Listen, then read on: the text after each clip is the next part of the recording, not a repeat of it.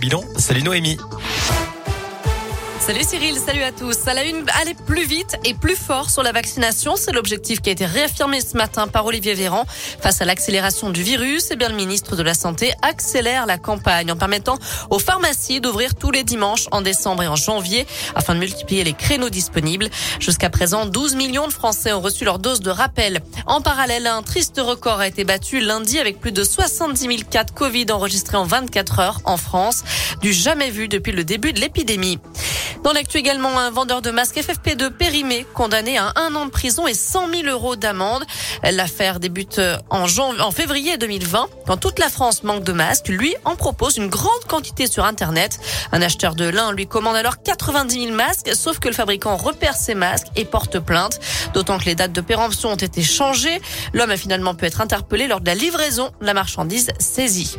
Faute de praticiens, le service de psychiatrie de l'enfant et de l'adolescent de l'hôpital de Vichy est contraint de fermer ses portes jusqu'à la fin du mois. Un rassemblement est prévu aujourd'hui devant les locaux de l'unité d'après La Montagne. À retenir aussi ce nouveau drame sur les routes de la Loire. Un choc frontal ce matin à Ouche dans le Rouennais qui a coûté la vie à un homme de 73 ans. L'autre conducteur impliqué, âgé de 25 ans, a été légèrement blessé. C'est la 29e victime depuis le début de l'année sur les routes du département. Pierre Ménès, placé en garde à vue pour agression sexuelle. L'ex-journaliste sportif de Canal+, est accusé par une hôtesse d'accueil d'avoir eu un geste déplacé lors d'un match du PSG au Parc des Princes au fin novembre. Lui nie les faits. L'enquête du parquet de Paris se poursuit. 5 élevages touchés par la grippe aviaire en France. 3 nouveaux ont été découverts dans le nord du pays. 9 cas ont été rapportés également en faune sauvage et 3 cas en basse-cour, d'après le ministre de l'Agriculture. Un mode politique, Emmanuel Macron présentera cet après-midi ses priorités pour la présidence française du Conseil de l'Union Européenne. Une conférence de presse est prévue à 16h à l'Élysée. Allez, on passe au sport avec du foot à suivre ce soir. 6e et dernière journée des poules de Ligue Europa. L'OL reçoit les Glasgow Rangers à 18h45.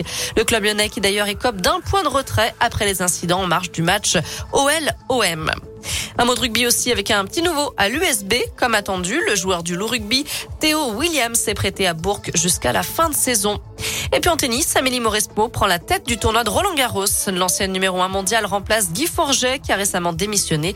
Elle devient la première femme à diriger le célèbre Grand Chelem parisien. Enfin, la fête des Lumières se poursuit à Lyon. 31 créations artistiques à découvrir jusqu'à samedi soir au centre-ville. Attention, je rappelle que le port du masque est obligatoire et le pass sanitaire est exigé dans tous les endroits clos. Voilà pour l'essentiel de l'actu. Côté météo cet après-midi, on aura une alternance de nuages et d'éclaircies un peu partout dans la région. Les températures varient entre 3 et 7 degrés pour les maximales. Merci Noé.